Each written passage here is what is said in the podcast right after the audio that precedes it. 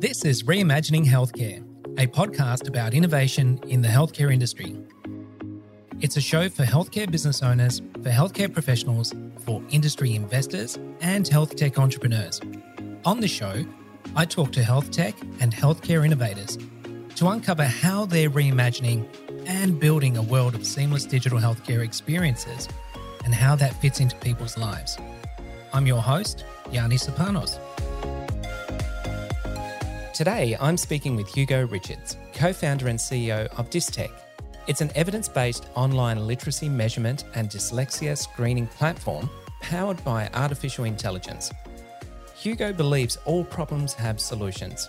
Sometimes they take a long time to find, but with advances in technology and artificial intelligence, suddenly our human brains and problem solving capabilities are far less limited. We discuss this passion and what digital health innovation can offer speech pathology, literacy, and dyslexia sectors across healthcare and education. Additionally, Hugo and the team have built a client engagement framework that can help track, monitor, and evidence success post initial assessment. This could make a significant and meaningful impact on families around the world who are supporting their child toward improvements and achievement of their own goals. Let's jump in. Well, hey there, Hugo. How are you doing today? Hey, I'm good, Yanni. Thank you for having me. It's great to see you, and I look forward to chatting with you.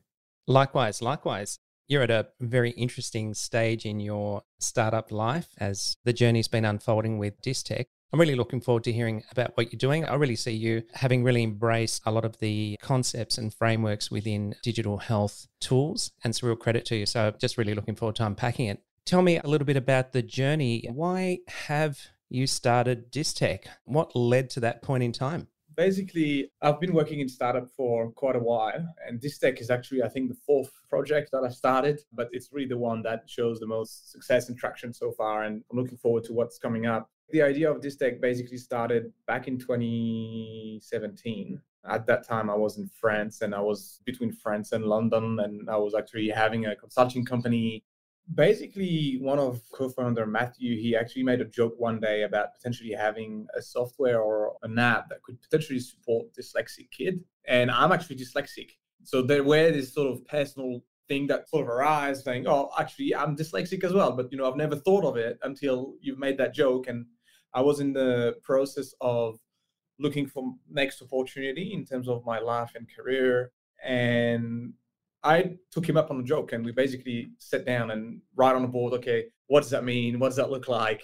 And then in 2018, I came back to Australia and we sort of packed the idea on the side. And then one day there were a tender from the Victorian government and they were looking for a copywriter to rewrite or improve their content on one side of their website that was providing resources of around dyslexia to parent and teacher.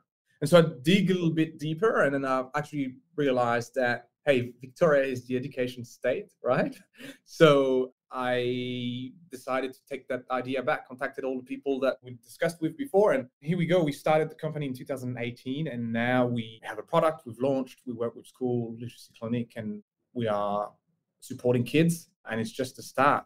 It's one thing I find very fascinating about life that wherever you put your attention, it's almost as though the world starts pointing you in directions. And I kind of get that sense, like when you were describing the conversation you had with your friend, and it was just like there was a moment there in your life, and all of a sudden there was a why doesn't somebody do an app about this? And then all of a sudden your attention is going on that idea, and then you're starting to see opportunities and you're starting to see pathways. And I guess you empathized with it a lot.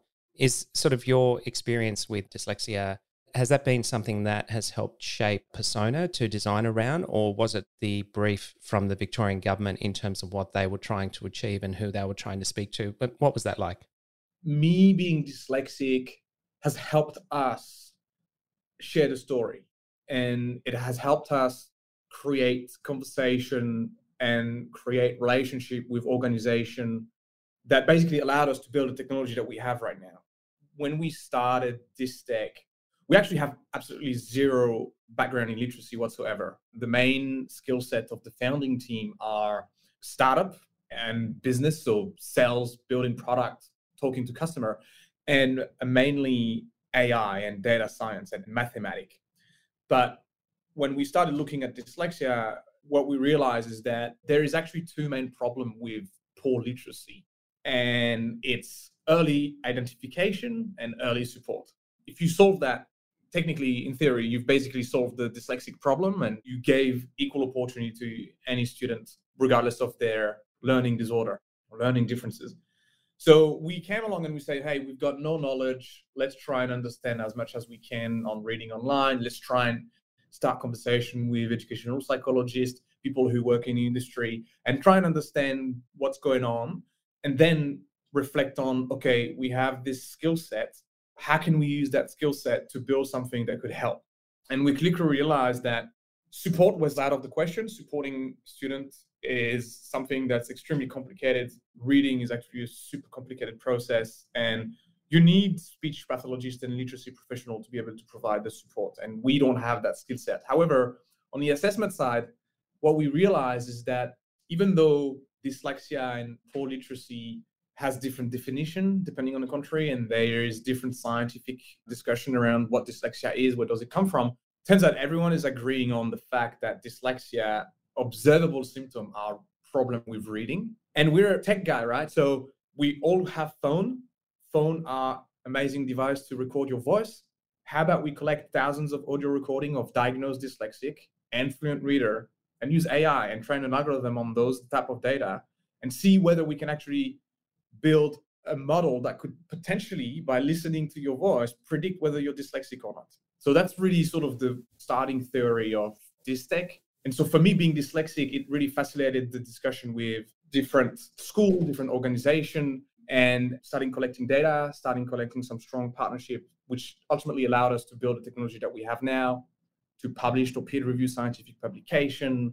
So being dyslexic wasn't really the main feature, I would say, of Dystech, but the fact that there is some strong personal living experience of being in that situation is definitely something that support us in the work that we do. That's really interesting. And it makes a lot of sense. The storytelling is very important when you're trying to build a startup. That story is typically what your addressable market is connecting with and finding some sense of connection and establishing, I guess, the answer to the question why. Why would they want to engage with you? Why would they want to engage with the application? For example, I had an experience as a recipient of healthcare services from a variety of different healthcare professionals that was quite problematic at the time. And I think contributed to poor experience with the healthcare system and also a protracted recovery. And that's what led to me feeling that sense of motivation to try and do something about connecting points of care and facilitating better communication, which is what Coreplus is one of its main things that it's been able to achieve over the years. I relate to you when you talk about the ability to talk to that and tell that story without necessarily basing the solution on yourself, but it's more about the empathy and translation from that point of view. So that's really intriguing. And you sort of talked about the problems. I'm assuming that was sort of an academic notion where it was sort of established if you can identify these issues really early, then you can do something about it. And I think the way you've gone about it is really clever. More listening to those audio recordings of known knowns and then being able to find the patterns in it. That must have been a pretty exciting early stage, even though you're putting a lot of time and effort into things. There's no money at that point, there's no love, there's no feedback. It's all basically going into the proof of concept, the MVP, and what have you. What was that time for you like? When we started Dystech back in 2018, we used our own money and we did so until 2021. So we basically bootstrapped everything it was extremely hard because at the start, what the main thing that we needed is data. And we needed to collect a lot of data because machine learning and people in the AI community, they know that data is king and you need a lot of data and you need clean data, accurate data. So that was the biggest challenge for us, which was okay, how do we get a large amount of data? We need to work with school, ideally, because school have the information on the students and it's at scale we are not affiliated with any university. And when you're not affiliated with a university, if you want to do that type of research, you need to obtain what's called an ethic approval. And if you're an independent researcher entity like us, you actually have to spend a fair amount of money and a lot of time and pay a third party organization to sort of validate and provide you with this ethic approval. With this ethic approval, you can then go to the government or the Catholic education and request an authorization from them to allow us basically to start working with school and approaching school. One of the very interesting things is that we are a for profit company. So we're not a non for profit. And what we are building, we are selling, even though we want to help kids and we will have an impact, but it's a for profit company. So we've spent all that money and energy, and the Department of Education refused we could work with public school. And same for the catholic education. They said no. And the reason behind was that because we're a for-profit commercial entity they don't want to hear about us. So we were back to zero and we were like how? We spent all that money we spent all that time. We have a very strong theory. We know what we need. We have the ethic approval. We have everything. And we ended up reaching out to private organization so literacy clinic non-for-profit organization, small non-for-profit organization who were organizing dyslexic camp, things like that. We reach out to parents.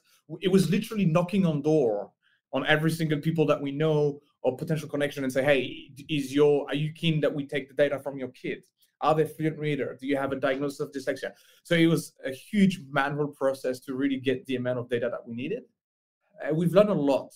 When I look back and look at what we've achieved now and the technology that we have, I'm really happy that we didn't give up because there were a lot of ups and downs, a lot of stress, a lot of spent all saving into this, and there, there was literally no support, like you said, no love, nothing. We don't work with a university. We're not standing on the shoulder of a giant who could potentially help us work with the Department of Education much easily. All that, we were just a bunch of dude highly believing in what we were doing, and we sort of made it work, but in a painful way.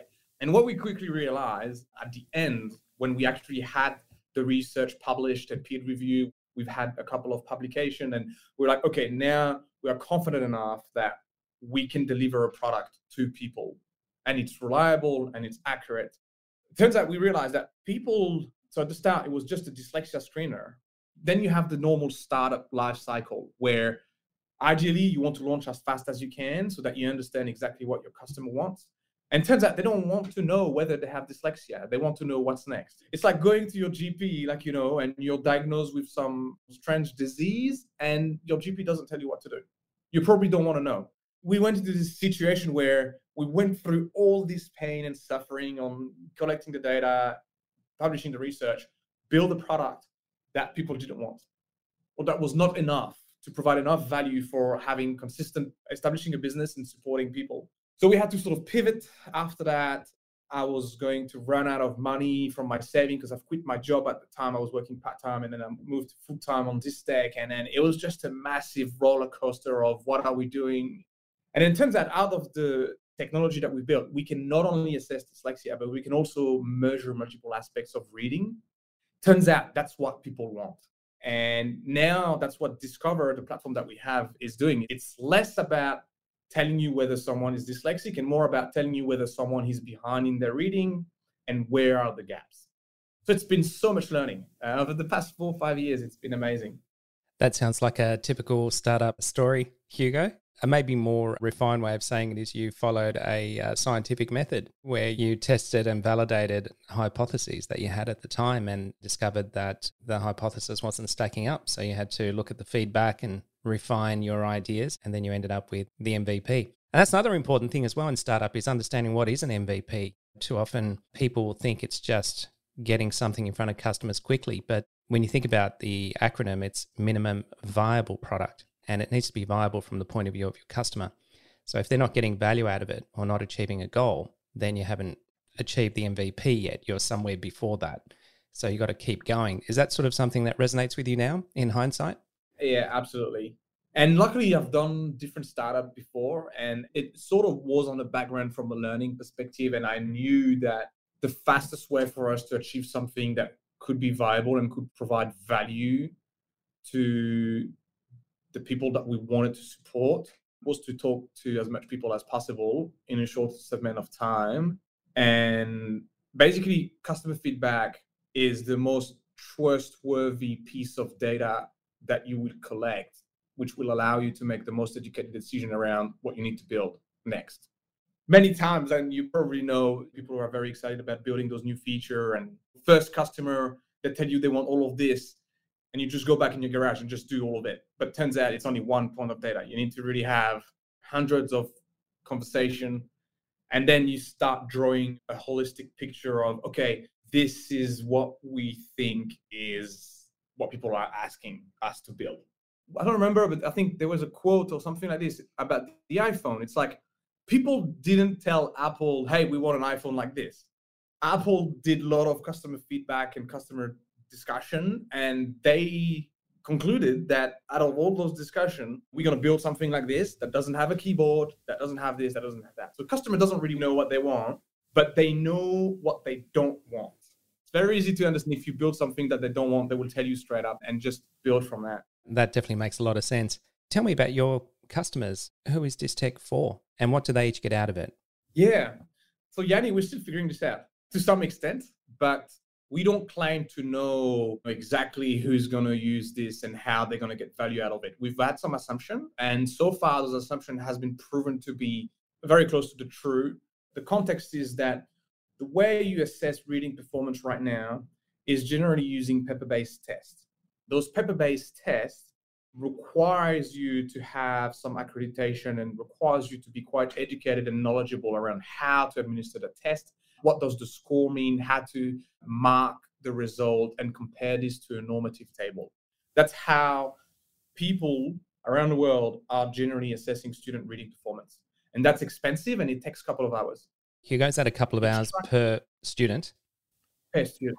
Oh, yeah, wow. Per student. So that's the current situation. What we have done with Discover is that we have reduced this couple of hours to a five minute online test but more importantly, what we've been able to do is that we've completely reduced and obscured all the complexity around the assessment itself. So, what that means is that your average English teacher who might not necessarily be trained specifically on providing specific reading assessment, they can watch a two minute video, administer a Discover assessment in five ten minutes. And what we have been able to do is that we're basically taking the reading recording of the student during the assessment. And we're analyzing all of this for them instantly. And so what that means is that now school have a tool that allow them not only to assess reading performance, but it actually allow them to do this at scale and much faster than what they were originally doing. When you look at school, generally speaking, they have small group of five, 10 kids and it takes a special education teacher a lot of time and effort. But now we have school where they actually have 17 team member using the platform and assessing kids and monitoring progress because now the test is five minutes. So you can actually have a test at the start of term one, at the end of term one, and you can actually monitor progress as well. So there's this whole new sort of world for them that save them time save them money as well because we charge 18 Australian dollar per year per kid. It's much cheaper than having a paper-based test and having to file that. So from a school perspective, that's really where we are and how they see the value of using our platform. The other side of the customer that we support are much more specialized customer, I would say. Those are people who have literacy clinics, speech pathology, or people who provide intervention on student with learning disorder. The report that we provide is actually quite technical. And because those people are already educated around literacy, and basically that's their job to teach how to read, the report that we provide them actually make a lot of sense for them. And most of the things that we measure, they probably measure as well, but using maybe one or two different paper-based tests that they already use. And so it's pretty much the same thing. We're saving them a lot of time in terms of assessment time. We are facilitating communication between speech pathologists and client. So what I mean by this is that if you look at the platform, the report that we provide are normed. So basically, it's also color based. So for example, if the child is behind, we give you a score between poor, below average, average, above average, or superior related to their age group. So it's very tangible. You can explain that it's visual. And not only this, but if you do multiple assessment, you can also track the efficacy of the intervention provided to the child, which is something that's very hard for them to prove. You don't check progress on paper based tests. So now they have the ability to export a very simple report with a chart, look at the four assessments that we've done on Jane Doe over the past six months. Her reading fluency has increased drastically, her reading accuracy as well. And they share this with parents. What happen often as well is that it's a three-way conversation. You have parent, clinician, and school. It all work together because we're all talking about supporting that kids. And often having us as a third-party assessment tool, which has proven evidence and all sorts of research available on our website, it actually facilitates conversation as well. Those are the main two customers that we've been working with for the last couple of months. And that's the feedback that we gather from them. Really, it's about time saving, ability to have early identification very quickly, and ability to monitor the efficacy of what we are actually doing. All that combined, that's sort of what we gather from the feedback of the people that we work with so far. That's really great, Hugo. I'm seeing that whole patient reported outcome measurement framework instilled within your business model. So I'm not sure whether you're consciously designing in that fashion, but there's a lot of good quality academic theories around proms and prems. And I see the mapping in your business model. I think it's really great. And what's the customer experience like? How are they feeding back their level of engagement, their level of interest and enthusiasm to go beyond the assessment and actually participate in the change or the achievement of those goals that are established? as of this morning, I think we have 78 organizations who are actively using the platform, and that includes a university, a couple of schools, and a lot of speech pathologists and literacy clinics. So there's a couple of things. One, we've launched Discover, but it's only the start of what's feasible. We actually have a very long roadmap. There is all sorts of different things that can be done from a technological perspective and engineering perspective, while keeping the simplicity at the same level as it is right now. So what I'm saying basically is that right now we have a five minute reading assessment and you obtain instantly 13 different reading measurements. But there's another four that we know we can measure and we already measure. It's just a matter of implementing them in the report. So there is this roadmap, and what we are trying to do is to get as much feedback as we can from school perspective, from literacy clinic perspective. They all have different needs. For example, school would want a more extensive reporting capability where you can actually have the holistic view of the school, the class, things like this, which makes sense. And then literacy clinic, obviously, they want more different tests. So, for example, something to do with phonological awareness, something like this. And so that interaction that we have with them is shaping what we do next. If I interpret your question in another way, which is what was the feedback from the impact for them and are we actually supporting them to support children because ultimately that's really what we want to do. That was actually very hard for us because we were really thinking about a way to really measure and monitor the impact that discover is having on a student. And that's quite hard because it's just an assessment tool. But is it a catalyst for providing earlier support? Is it a catalyst to start conversation with school and put support in place? And for us those things are very hard to track but recently, what happened is that we actually have this free parent support letter available on our website. And basically, what that is, is that we also have a product for parent, which is just a simple dyslexia screener. And basically, that letter is just a well drafted email that for any parent who did the screening, if the screening returned back to a high likelihood of dyslexia, you can get that email, attach your report, and forward this to your teacher. And this is just to start a conversation around I think my child might have some challenge. Have you noticed anything? Can we discuss about this? And recently we have a client in Sydney. She's absolutely amazing and she has a literacy clinic. She actually used one of our parent letter for a client of ours because the school was a bit unsupportive and she exported a report from Discover, used the parent support letter, gave that to the parent. The parent went to the school, and now there is a discussion around okay, we need to put some support in place, etc., etc. And that is a super amazing validation of we're actually supporting people, even though it's hard for us to track. Ultimately, we are facilitating early identification and early support. That's just amazing to hear. You know, when you have someone giving you that feedback, it just makes you wake up in the morning and go even harder and push even further. There's just so much opportunity I see ahead for you. I know it's relatively early days, but at least you're in the market and you're getting customers on board now. You're seeing it looks like three personas that you're designing for the parent, the school and the health professional. That's opening up, I see, a lot of opportunity. And it was more about the journey that the client goes on, whether it's the child. They're having an experience now, which is this kind of used to be paper based, sit down for two hours with a person face to face.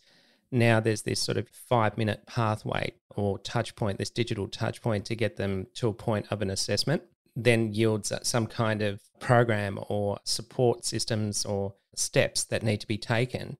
And then there are other touch points that come with that. And some of those would be in your product and some of those will be outside of your product, i.e., you referenced the speech pathologist, for example, getting involved. You talked about management at a school level across the board. There seems to be a variety of stakeholder views here, but I was trying to cut through on the actual client experience, the client journey through this process, whether you've been able to map that and whether you have kind of fairly lucid picture as to what it looks like today and then potentially what it might look like in the future. There are definitely different pathway for different user persona. So if you look at literacy clinics and people who provide reading intervention, generally speaking, the people who come to them already know that there is something going on. So the awareness is already there. They already know that something needs to happen generally speaking, we have speech pathologists and literacy clinic. We have people with 450 kids on their waiting list. They're extremely busy people. It seems that the platform allows them to elevate the time required and spent for them and their team to have this initial assessment and initial understanding of where the gaps are for their clients for an assessment like this, an, initial assessment for a speech pathologist or literacy clinic, it's anywhere between 200 to 600 dollar, and it takes maybe one or two hours, sometimes three hours. With this, what they are able to do is to say, okay, come in. We're going to need 30 minutes introducing you to the platform, talking to parents, doing the discover test.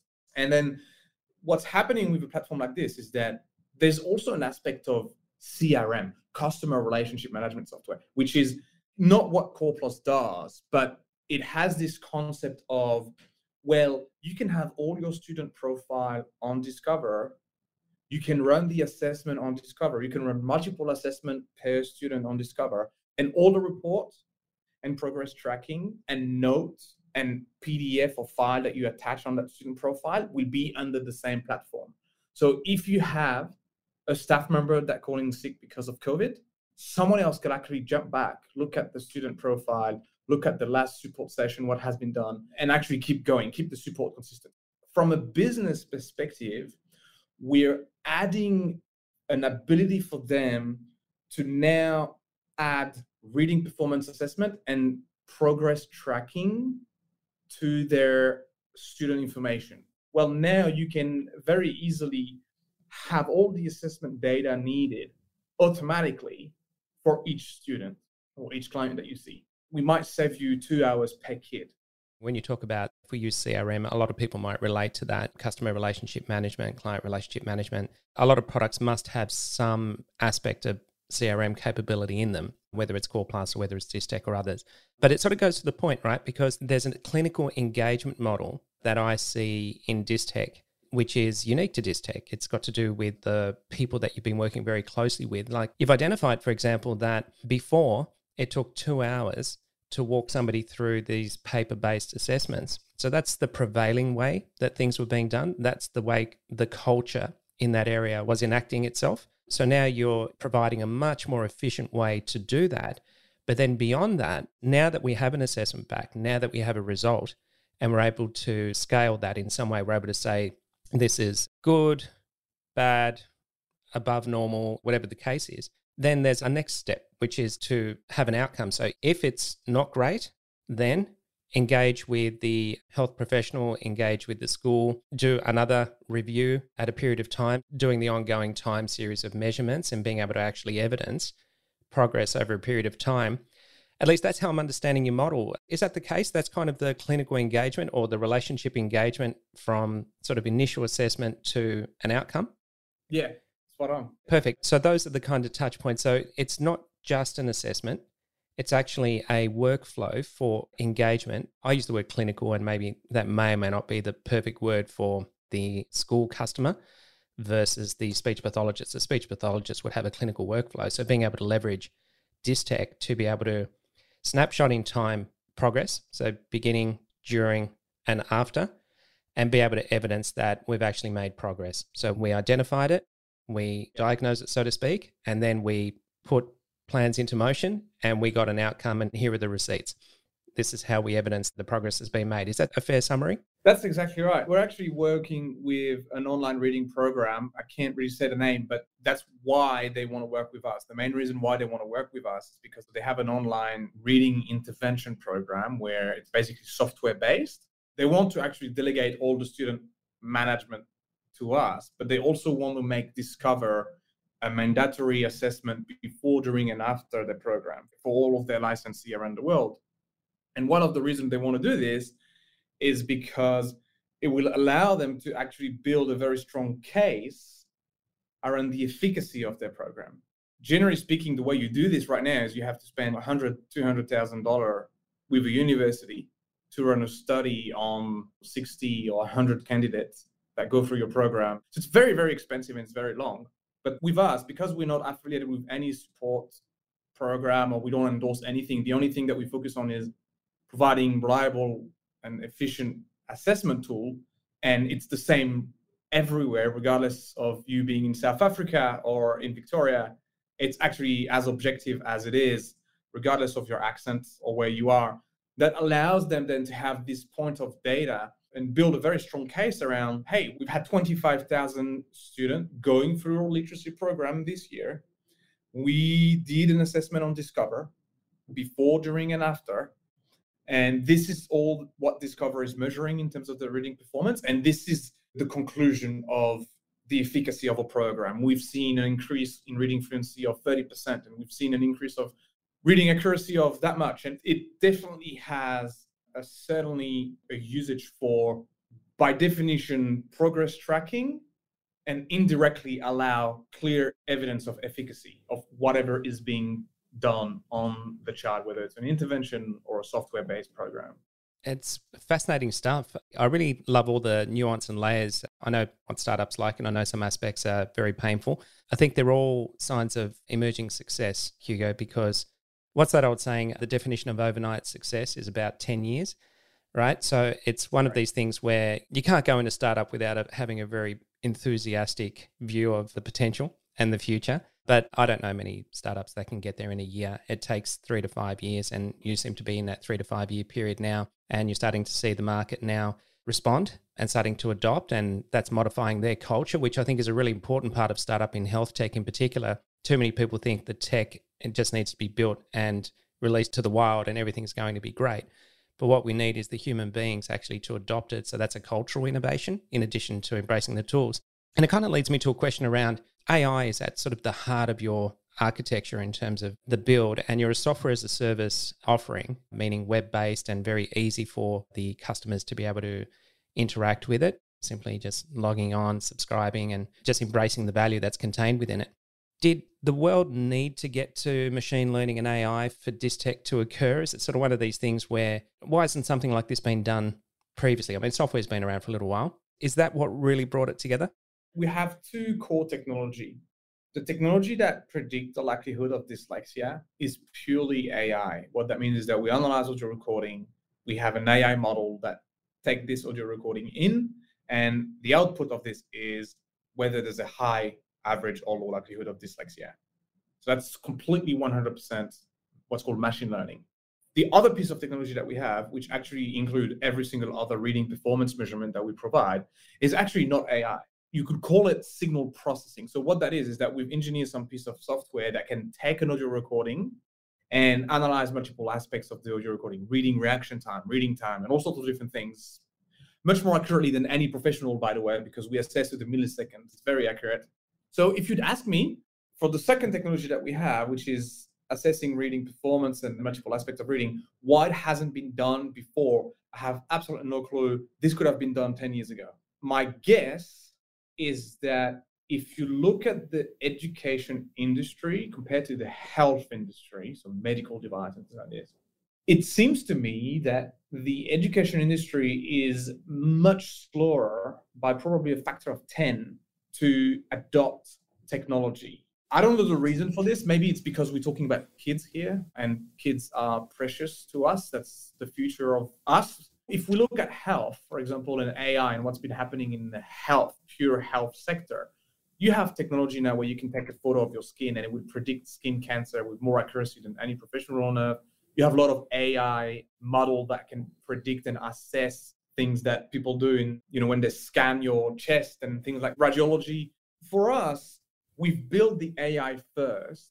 What we had to engineer around this to be able to train and build this AI is actually this signal processing thing. So it's like we built the house using AI, but people didn't want the house, they just wanted the door and the wall. So every single reading measurement that we provide is actually an outcome of the scientific research that we've done for AI and predicting dyslexia. It's an irony, but one thing to add on this is that when we talk to educational psychologists or school or any organization in the education sector, and we tell them we can provide you with the likelihood of dyslexia and it uses AI, I can tell you every single discussion that we've had with all those literacy professional and expert, AI is a complete foreign concept for them. And we have to have like a two or three minute explanation around, okay, what does this thing is? And then it would make sense. So we certainly have some communication work to do here. And that's why on our website, we have everything explained. We've made video explaining what machine learning is to make sure that the communication and trust is there because trust is very important in that case. I think any industry that is highly regulated, you can throw technology at it, but the resistance is coming from, but we're regulated to behave a certain way, or we have been trained to behave a certain way. That takes time. That takes a lot longer than a lot of tech entrepreneurs actually realize, which is why it sort of goes back to the early statement.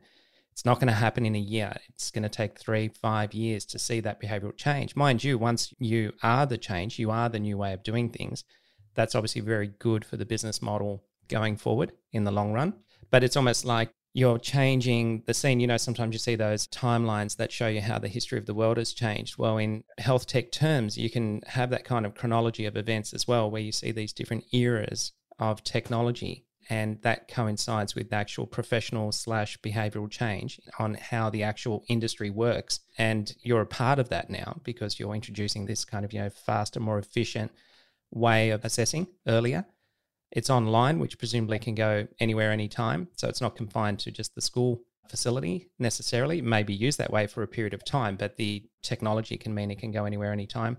I noticed you do some really cool stuff where the customer experience can also be shared within video meeting frameworks like Teams or Google Hangouts or Coreplus Telehealth or whatever the case is. There are these things where there are very neat seamless integrations that you've currently built and are contemplating to build as well, which are very handy for improving the way that we can support the healthcare industry in parallel the educational industry to be able to offer better experiences for mums and dads and their children as well so that you don't have to take two three four hours out of your day to get an assessment. Because that's hard for parents. That's a pain point for parents to be able to do that whether it's work whether it's scheduling to be able to actually say, well, we could actually do this online and it'll take half an hour or 15 minutes. Yeah. Wow, that is a tremendous improvement in the customer experience. And I think the easier it is to deal with anything, the easier it is to embrace it and incorporate it into your life. When things are too hard, humans tend to say, no, thank you, or they drop out of the therapy or the proposed approach. There's a lot of benefits I can see happening here. But yeah, I think when you lead with AI, you get that kind of question on, I don't understand how that's relevant to me. We get very excited about the tech. So then we say, oh, we start dropping the yeah. keywords around the tech, but the world hasn't really got that same contextual relationship with it. So we need to sort of speak in customer terms and say, well, from two hours to five minutes, right? That's absolutely right. And we've discovered this. We were very AI focused at the start, and now we literally we barely talk about it. And even dyslexia, that's not what we promote. When we have a meeting with a school who want a product demo, mm. dyslexia is just at the bottom. Yeah, we'll give you whether the child is likelihood of dyslexia, but really what matter is not whether they're dyslexic or not. What matter is are they behind in the reading and where? At the end of the day, that's the actual actionable insight that any educator or literacy clinician need to be able to go to the next step. Dyslexic is a label. There is some legal status attached to it, which obviously are beneficial. But at that stage, I like to say this to the team. It's like we're not competing against anyone. We're competing against the way of doing things. And we just need to acknowledge that. And the way we engage with school, the way we engage with literacy clinic, we really need to put an emphasis on the fact that we are here to empower them. And ultimately, we're helping kid, but first we're here to empower them first because they're the ones supporting the kid. They're the one making the decision. And if we can empower them with tool like this and talk their language and say, this is what we measure, and they have those terms, and you can put a learning plan in place and all that sort of thing. They're like, ah, that resonate with me. I'm gonna try it. And when they try it, generally speaking, we've had like most of the feedback that we get, we have 100% customer satisfaction so far from a couple of dozen people filling out surveys saying it's very easy to use. I'm very satisfied with it, and it provides a lot of value. So it's really about discussing a way of doing things rather than saying, hey, don't use this product, use our product. Because there's no product like this yet. I'm sure in five years' time, there's going to be a lot of people doing that type of work. But right now, it's really a paper based thing that we want to say, hey, you can do this online much more easily, much more efficiently, and potentially saving money as well. One last question to finish on then is what's your vision for the future aside from being where you're at, but what's the world going to look like in five to 10 years' time if Dystech has its way? We are going to build, and we already have some grand plan around what learning differences could look like. And more importantly, we know that we can become a tool that empower educator around the world to bring awareness as fast as possible in terms of literacy and potentially other learning disorder. We have some very interesting things on the roadmap with autism as well. For us, the goal is really to become a gold standard in terms of being a platform where you can log in and you have a whole range of different assessments which are extremely simple to administer which are completely automated in terms of report and is a place where you can really validate what you're doing with the child. In other words we have a global picture in mind.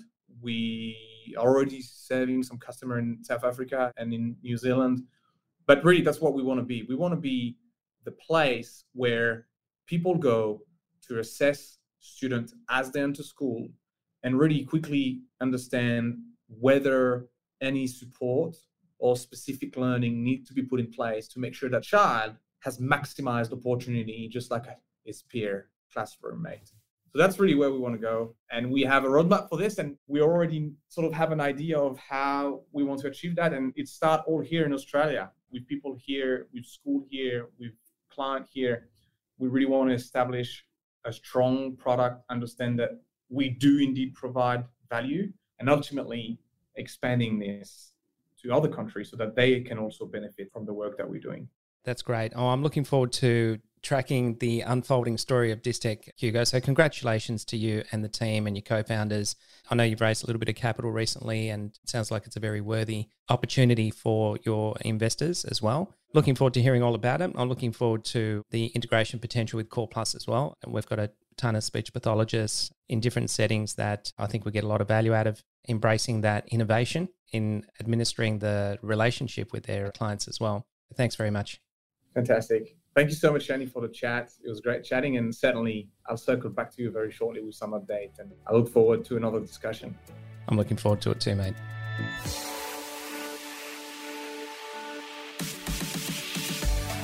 Thanks for listening. This podcast is produced in collaboration with Health Tech X, where we are working toward a world of integrated digital health empowerment for all people. If you'd like more info on how to get involved, head over to the website healthtechx.com.au. Or if you have any feedback about the show, you can reach out to me directly on LinkedIn, Instagram, or email by following the links in this episode's show notes. And finally, don't forget to subscribe to Reimagining Healthcare in your podcast app. And if you like what you heard, leave us a five star review. It really helps other people find the show. I'm your host, Yanni Sopanos, and I'll speak to you in our next episode.